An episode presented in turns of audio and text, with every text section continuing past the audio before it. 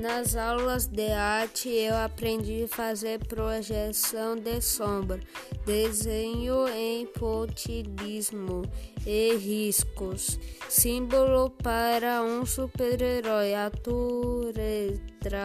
autorretrato, criação do alfabeto em desenho.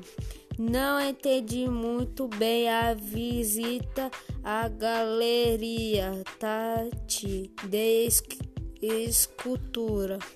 Cri, é, eu gostei de rever projeção em sombra.